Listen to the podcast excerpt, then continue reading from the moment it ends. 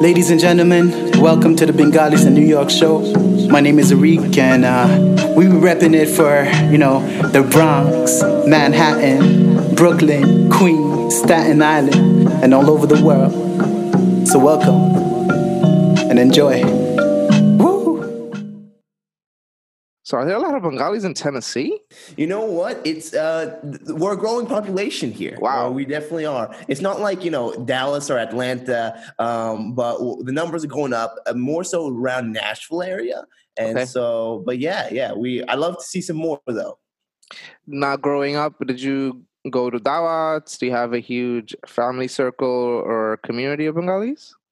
Yeah, I mean, there's definitely Bengalis around the area, um, and we'd be going to Dawats. But the issue was that where I grew up specifically was in like rural East Tennessee. So um, before I came to Knoxville, um, where, where it's a little bigger city where we have more Bengalis. But growing up, I had no Bengalis really around me. So we're the only Bangladeshi family around, and we'd have to drive probably an hour to get to Dawats. So wow, uh, yeah. You, so growing up, I didn't really have much of my culture around me except for my family. So my three brother, two brothers, including me, um, and my my parents. How did your family uh, get to Tennessee? Yeah, so my dad kind of um, they they both grew up in Bangladesh, and so my dad is a physician, so he uh, immigrated around. Um, I want to say in the early 70s, 1970s. He went oh, wow. down to New York first, and then he kind of found himself down here in um, Tennessee. So that wow. was kind of he he didn't expect himself to like stay here forever, but uh, then ended up for the last uh, two decades we've been down here in Tennessee. Yeah, so I grew up in here. My brothers grew up in New York and in Chicago. Um, oh, they did. Okay, because I'll be honest yeah. with you, I've seen interviews with you, and you sound like a New Yorker. What's up with that? Yeah. I don't know. You know, it's, it's been a kind of mixture of everything. You know, because you have your you know your family here who like you know they have an accent coming in here, so you're mixing it up there. Um, so English wasn't my first language. I learned and uh, then, but you have, you know, a country twang around here, but my brothers who have a little of a New York accent. So uh, you get kind of a mixture of everything. yeah, I, I, was really confused. I was like, wait, I thought he was from Tennessee. Sounds like one of my friends. yeah. So that's really interesting. So you, I mean, you were, I wasn't born here. I was born in Bangladesh. So it makes sense that English wasn't my first language, but you were born here and English wasn't your first language. That's really interesting, right? I mean, yeah, that yeah, makes sense. I mean, your parents are speaking Bengali and you're, you're speaking what they're speaking. Exactly. I mean, growing up, you know, I learned Bangla at the same time I learned English, and then you know, there's obviously a drop off because we're not taking courses in Bangla here. But I yeah. do remember when I we would go back and visit Bangladesh, and so I'd have to kind of re like you know refresh it. All my cousins would kind of go down the whole list, and so. Um, but yeah, at the same time, I was learning English and Bangla at the same time, or trying to. Now your Bangla is still pretty good you know, it's not as good as I would like it. It's it's still it's okay, but you, can definitely hear. You know, it's funny because we talk about accents here, but you go to Bangladesh and say you oh, have yeah. an American accent. They're like, you know, we can hear it right also. Yeah, um, it, yeah. It's not even just an accent. I just feel like you walk around and they know that you're not from they, there. They know. They, they can. Know. They can. They can seek it out. They can. They smell you. Yeah, like even if you go to the you know stores and you try to bargain, they know that you can't bargain. That oh, you're not from here. They know you get yeah, you get taken advantage. So, what was the last time you went back? Um, it was probably in let's see, it's 2020, probably in 17.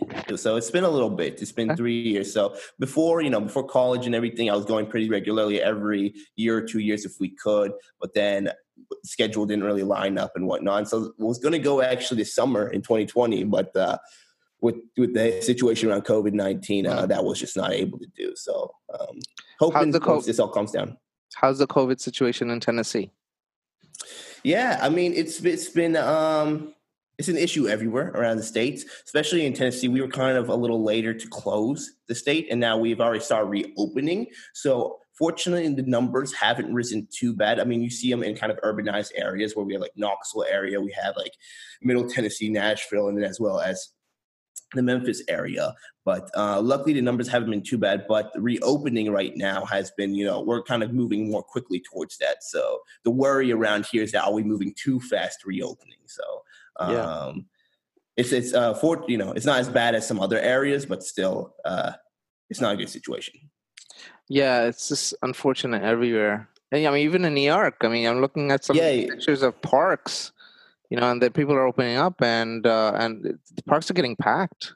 Um, exactly. Where you, so where do you live in New York exactly? So I live in Queens now. I'm okay. actually uh, I live in I'm staying with my in-laws right now. Um, I was actually in Asia the first half of the year. I was I was in China, South Korea. I was there, and I we were actually came back. Me and my wife came back. Just we are supposed to be here for a week, and then we got stuck, so we can't go back. So my wife was actually working in Shanghai, and I was doing a course in. I was supposed to start a course in Bali, but COVID just didn't want any of that to happen. So, so we're basically wow. we're stuck. So we're stuck, and uh, so now I'm I'm back, and I can't go back. So now I'm just gonna go back to. I'm gonna have to start looking for work, and and uh, I work in finance. This is you know obviously mm-hmm. a passion project. So I. Uh, uh, yeah, so now we're here. But I'm in Queens. Long story. I'm in Queens. Um, okay. But I don't know where I'm gonna. Yeah. But uh, yeah, no, no. I mean, yeah, the grand scheme of things. I mean, come on. I have a good, like, I have a place to stay. I mean, I have plenty yeah, of savings, yeah. and we're healthy, so I'm not complaining. We're we're fine. I mean, and in New York, we're hard hit. So I know a lot. I know a lot of people that mm-hmm. you know are you know are you know tested positive and stuff. So I'm I'm very fortunate. Um. So listen, uh, what made you want to run for uh, state house? Yeah, no, I'm glad you asked that. Uh, basically, you know, it's been something I've always been really involved in my community, and you know, public service is something that I've, you know, my family's kind of gone through it. You know, my grandfather actually, he was during the time of the liberation of Bangladesh, so he served as a police officer, and so really serving the country and trying to figure out a way to find independence was something that happened under him. Uh, my dad has worked as a doctor all of East Tennessee, um, and. Oh, almost of all his life here down in East Tennessee. And so they've kind of, service has been kind of running through our blood. Uh, for me, though, that wasn't something that I thought I'd be kind of going into public service like this, especially at this age. Um, it was, you know, I was going to finish, I got my bachelor's, I was going to law school. But kind of what the issue with COVID 19 came up, I think you might have seen it too. You know, um, we just saw like the U.S. kind of lagging behind in a lot of different ways, and specifically around here, local leadership really wasn't standing up to do these different types of changes for it, um, and really ensure that we have things ready for it. And so, seeing my pops, you know, from afar, having to go to work and having, you know, being those medical workers on the front lines, and then also having um, local leadership really not doing much to support them, really kind of rubbed me the wrong way. And then we've just had other issues with our current representative here where I felt like they didn't really have the constituencies, you know, um, best mind for them, you know? So that was kind of a lot of these different factors combined really pushed me to run because I was thinking that um, instead of waiting for somebody to stand up for us, we need to do it. And so that was kind of the big push for me around this area. I know my area. I love the Knoxville area. I love Tennessee. Um, and if I have somebody who is a representative here who doesn't feel the same way or doesn't do actions that align in valleys around this area, uh, I feel like you have to do something about it. So oh, wow. that was kind of the push. So you you didn't consider you running before COVID. So really, COVID was the catalyst for for you running. Definitely, definitely. I mean, this wasn't something that I was, you know, planning for, you know, years on or months on. You know, it was probably around um, March when we were looking at we had a lot of issues come out about our current representative in the area, our district representative, and then then when you know you're looking at hoping maybe there's other information about it, but you just keeps a slew of news coming out about him, and then you see the actions our local leadership is taking about COVID. And so that combined was just like, okay, you know, somebody has to do something about it. And of course, right now is not the ideal time to run for any type of political office because we can't be out campaigning. Everything is digital right now. So, um, but I felt it was really important. I think, you know, sometimes you just got to trust your gut and also look around you and see what people want. And so that was kind of something that we did. And I'm assuming your incumbent is someone that's older and a lot more experienced. So actually thinking about that, do you feel like you have an advantage because everything is digital and, and I'm assuming you're younger than your incumbent? Yeah, I mean, I don't think it's, you know, I've seen a lot of people double my age incredibly good at digital, you know, marketing or whether it's campaigning. But I do think what lies in our, you know, my campaign is that we're really trying to ensure a new day in Tennessee that's kind of prepared for the 21st century. You know, making sure that if you can't meet your representative in person, you can see him digitally, or you know, because right now we get so much of our news, whether it's through our, it's through our phone mostly, whether that's through social platforms like Twitter, Facebook, Instagram, um, versus we don't really see that traditional model for a lot of folks, especially you know in a lower um, at a younger age bracket where they're watching cable television, CNN, you know, Fox News regularly. So I think it's really important that specifically in our campaign that we are geared towards that. So making sure that our social media is consistently bringing out news, um, things like that. I think that kind of does give us an edge over our representative. So I don't know if that's like age factor there, but I do think that uh, right now that's kind of our uh, that's our area of we're doing the best at. How long has your incumbent been in office?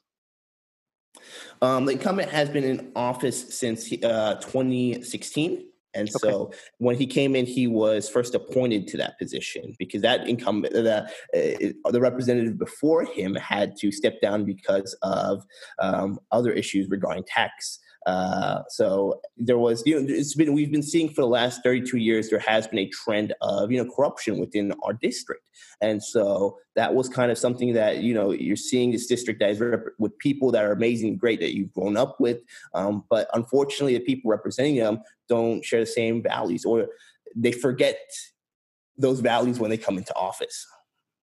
Yeah, recently I've had a number of local politicians and people that are running for office, Bengalis, and mm-hmm. it's been really frustrating uh, hearing that first a lot of what you said uh, the corruption and also some of these incumbents have been in office for 20 30 years.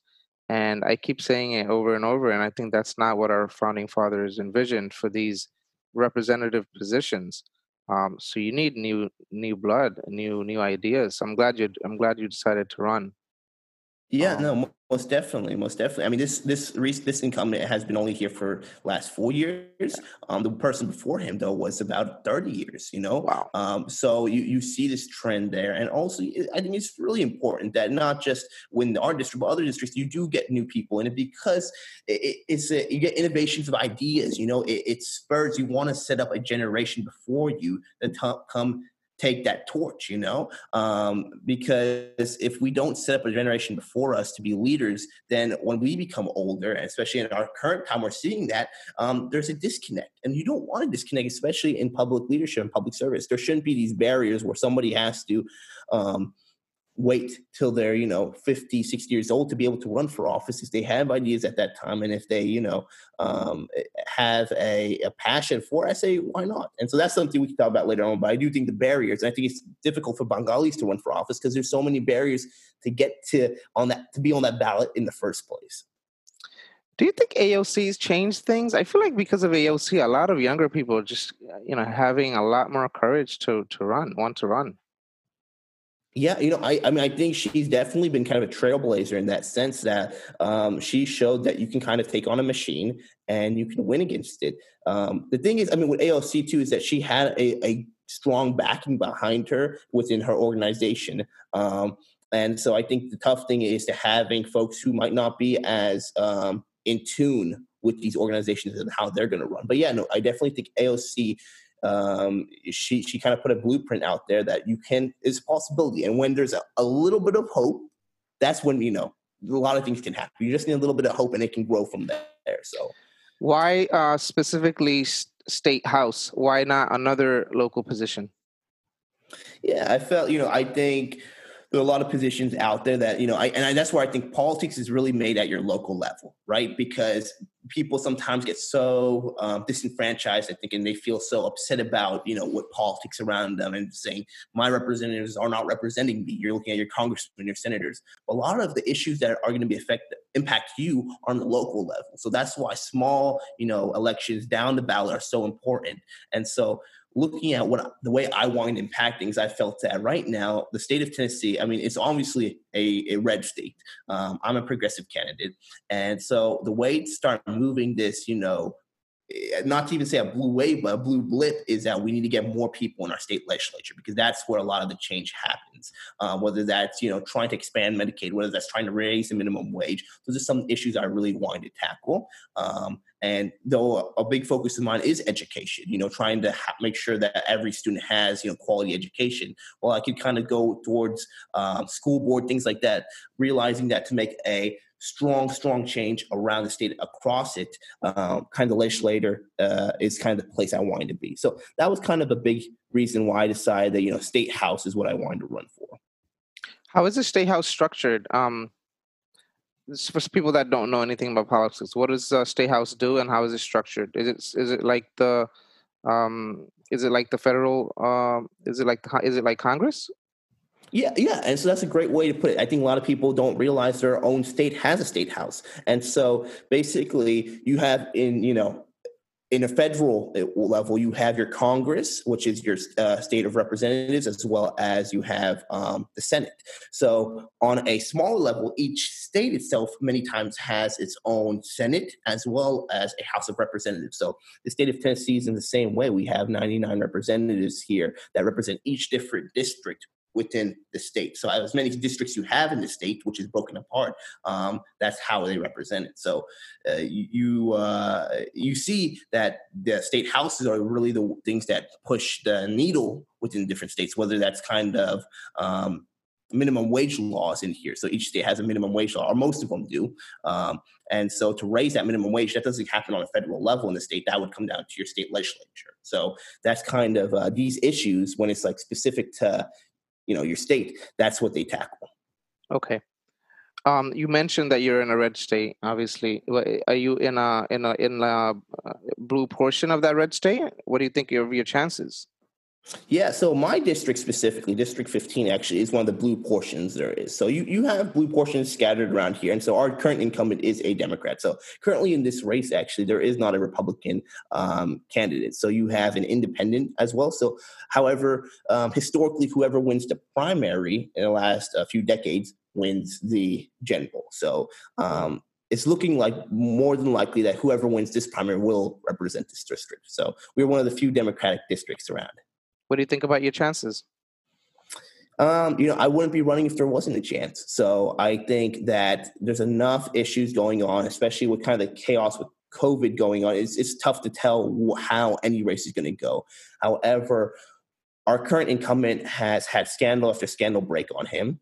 Um, and I think this is kind of a um, it's a busy primary. We have, including me, there's four candidates running for this. So um, it's it's uh, one of the more crowded races that we have in Tennessee actually right now. So it's going to be interesting to see, but I think we have a strong chance for sure.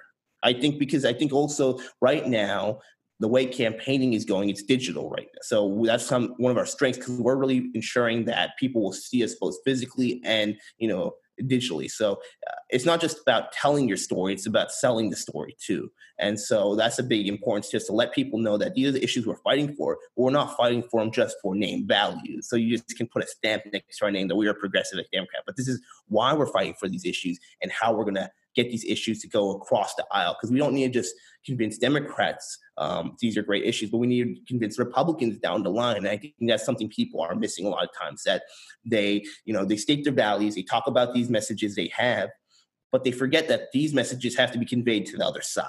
So um, I'm sorry, I don't want to ramble on about this, but those factors are really taking place, and I think they give us a strong chance because we're kind of a breath of fresh air to a lot of people's minds that into a system where they've seen that really no one was representing them um, in a valid way. We're really trying to show that hey, this is what we want to do. No, you're not rambling. You're passionate, and I appreciate it. Um, where were you as politically astute before deciding to run? Were you always following politics, or for I've noticed uh, and that a lot of people that I've been speaking to, honestly, it was Trump. I mean, it was because of Trump that they decided to at least even care. And I, me too, to be honest with you, I didn't really care about politics too much before Trump. What what was the I guess catalyst for you? Yeah, you know, um, for, to your point, yeah, I think Trump definitely made people care in both ways because he's such a polarizing figure. You know, whether it was you became really passionate about politics after him, or you found yourself realizing that you know uh, the things happening in our country are going to affect you and the people around you negatively, you want to take a stand about that. For me specifically, was you know I've always been kind of politically inclined, kind of keeping up. My dad was always had a news channel on in the background. So growing up, you know, you you see Anderson mm. Cooper in the background, and so then growing up and then going into college at the University of Tennessee, I kind of got involved in both university um, politics and then kind of the area. So you know, I really worked towards advocacy and just kind of find myself falling into some of these positions. So I, I served as student body president of the University of Tennessee. So um, since we're a state school, we have a lot of um, things we have to do between ourselves as well as the legislature because they kind of govern this university uh, budget wise. And so I found myself having to go to Nashville, talk with them, talk about issues that are important to us, and just kind of uh, really lobby on behalf of students, whether that was in our capital in Nashville or whether that was in Knoxville. So through that, I kind of just kind of found myself in these uh, rooms and areas of seeing people that are supposed to be, you know, politicians, supposed to be representatives, but seeing that, wow, um, I don't think they care about us as much as they say they do, you know? And yeah. so because of that, that kind of uh, helped me with connections, first of all, trying to kind of have my name known around the area, but also gave me more of a passion, realizing like, hey, if I can get things done on this university level, um, there's a step there's a possibility that I can do you know things efficiently on the next level. So and that's a really important thing to me too is that you don't do things for just you know namesake. I want to make sure that if i wouldn't be running for anything i'd be the best person for this position.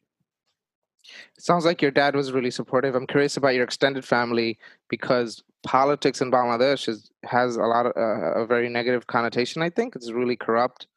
Um, what were your extended family's reaction especially in bangladesh about you running for politics here yeah, no, um, you know what? Fortunately, my Bangladeshi family, they've been really supportive about a lot of things we do here. You know, they're probably my biggest advocates on Facebook, liking every single thing they can do.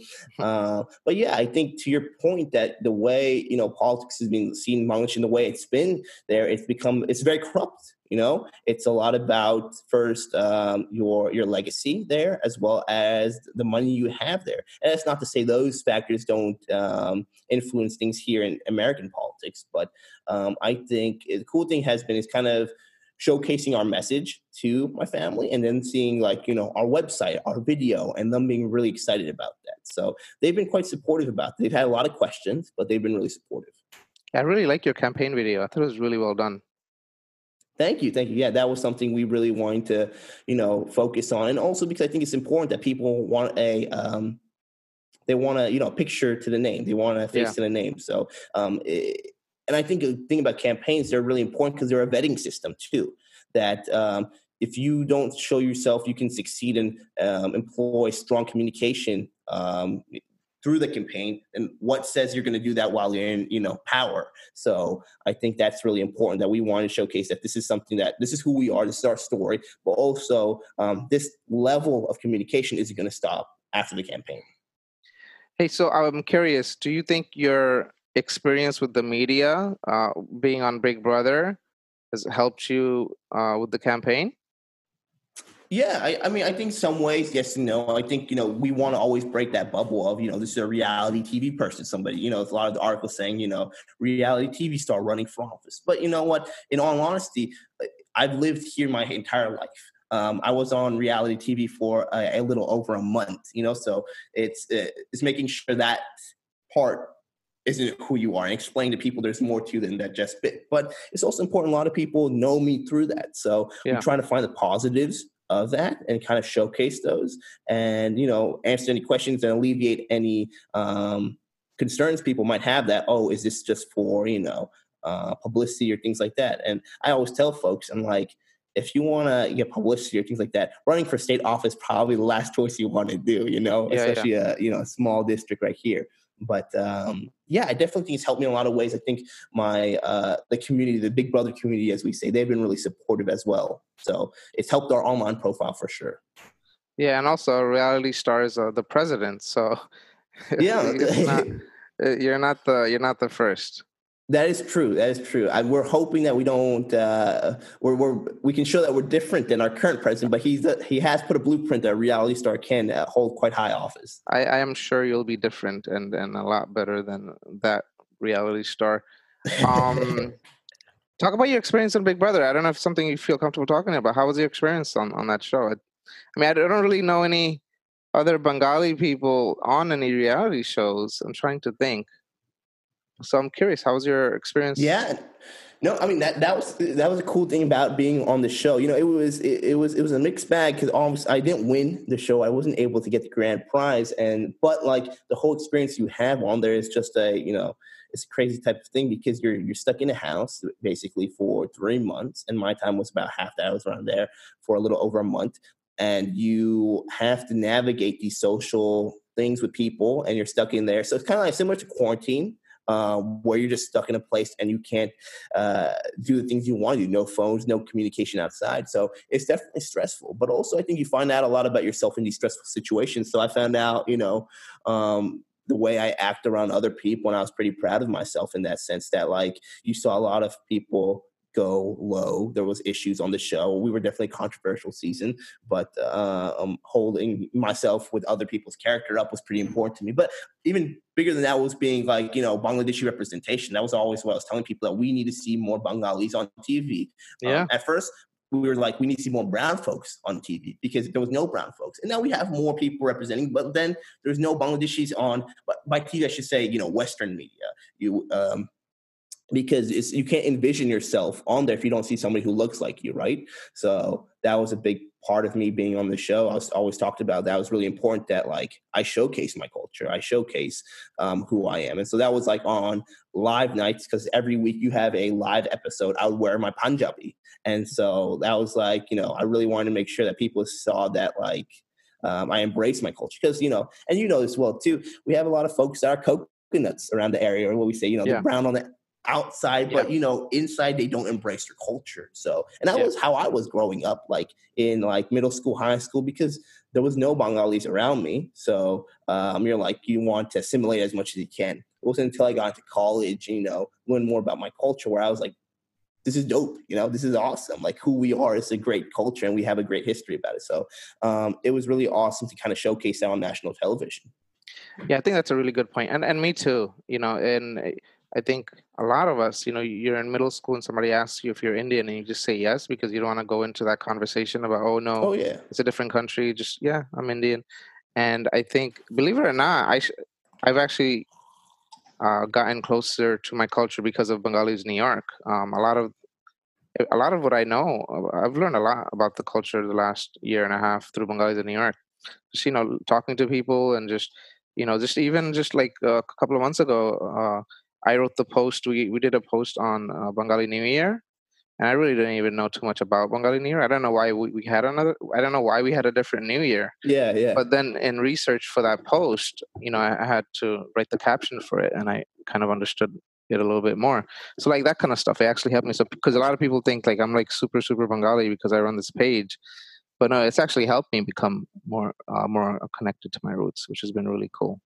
That's awesome. Yeah, no, it's like for sure. Like when I was doing this campaign and kind of trying to learn more about my history, like I knew about my history. I knew about my grandfather, my dadabai, my my baba, and like we knew what like they did, but I didn't really know everything till kind of I started asking those deep dive questions about like independence. Like how did that happen? That my dad, you know, he always told us stories about him like giving messages to freedom fighters but i never knew like actually what went down. And so learning about that specifically and like now learning more about the culture having like bengalis reach out after we announced the campaign and them telling me my, their stories that's pretty cool. And so um, yeah, we have a rich culture, and like to your point that uh, growing up, you were uh, I, I can't speak for you, but for me, I was I was embarrassed a little bit because you're, yeah. the only kid coming to the lunch table that has food that's like curry. You know, you have yeah. different things going on that like differentiate yourself, and people say things about you, and you think it's like, oh man, this shouldn't happen. I know so many of my brown friends that you know used a different name growing up. They didn't want to use yeah. their you know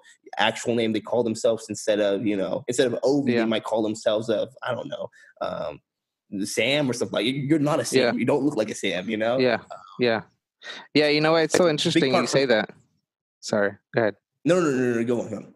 Yeah, because because my name is Cameron, but in I'm I'm I'm, I'm probably a little older than you, but in like late '90s, uh, early 2000s, Cam, uh, there's a rapper named Cam'ron. He goes by Cam, so everybody just started calling me Cam, and so I've been Cam for so long. I've been Cam for over 20 years, um, and it's short for Kamrul.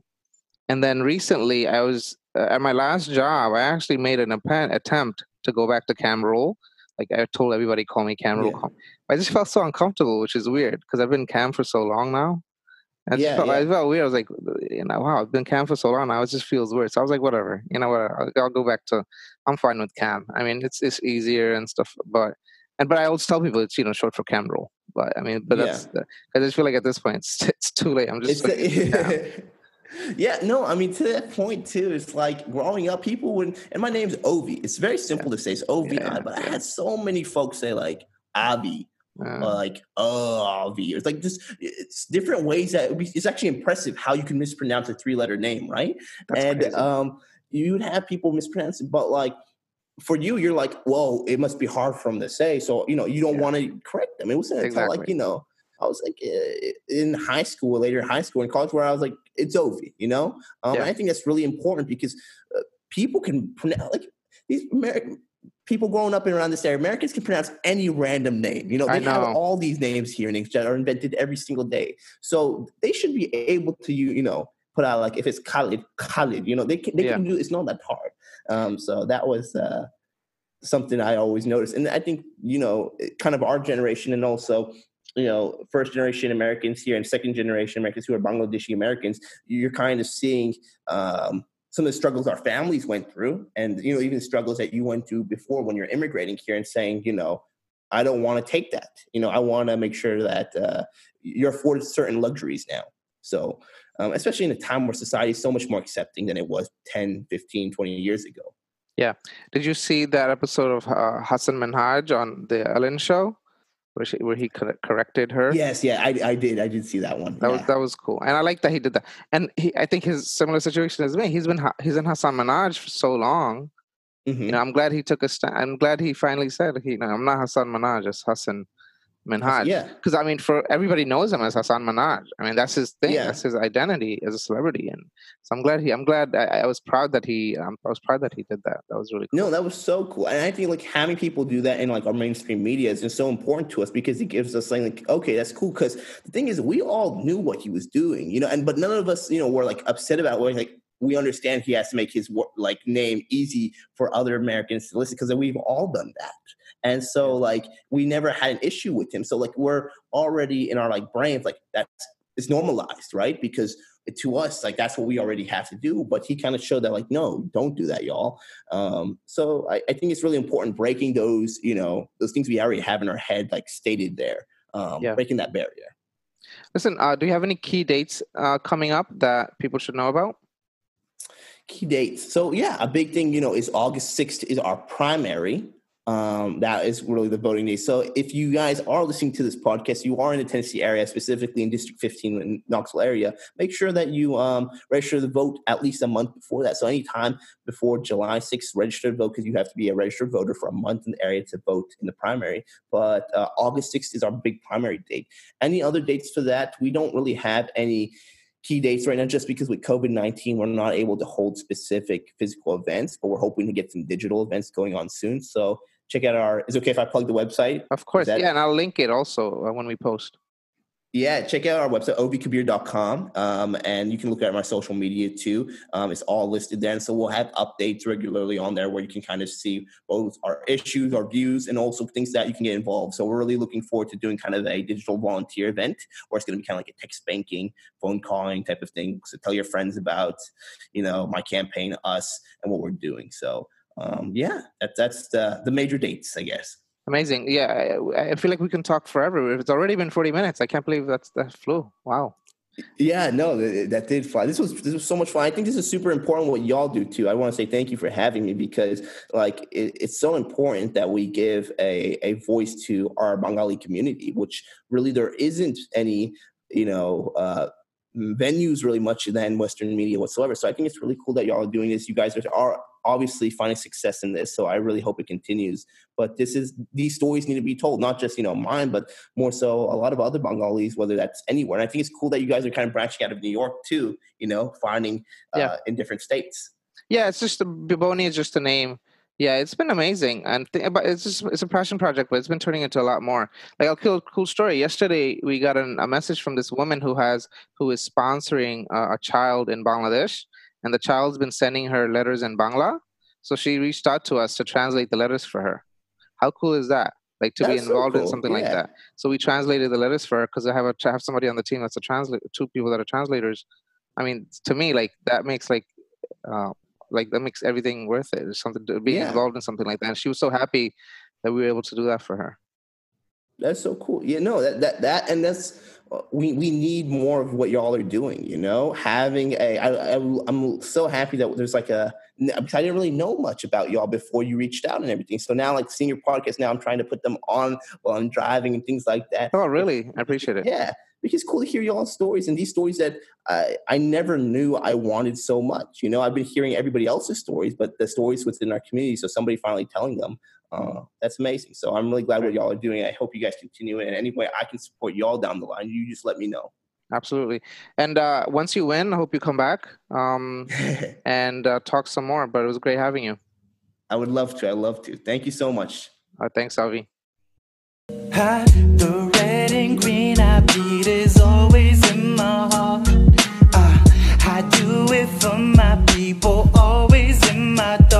Gotta be honest with diamonds and pearls. Yeah, yeah, Bengalis in New York all over the world. Uh, it's the Boney Show. Uh, hey, can you handle this? Representing the boroughs where the Bengals live.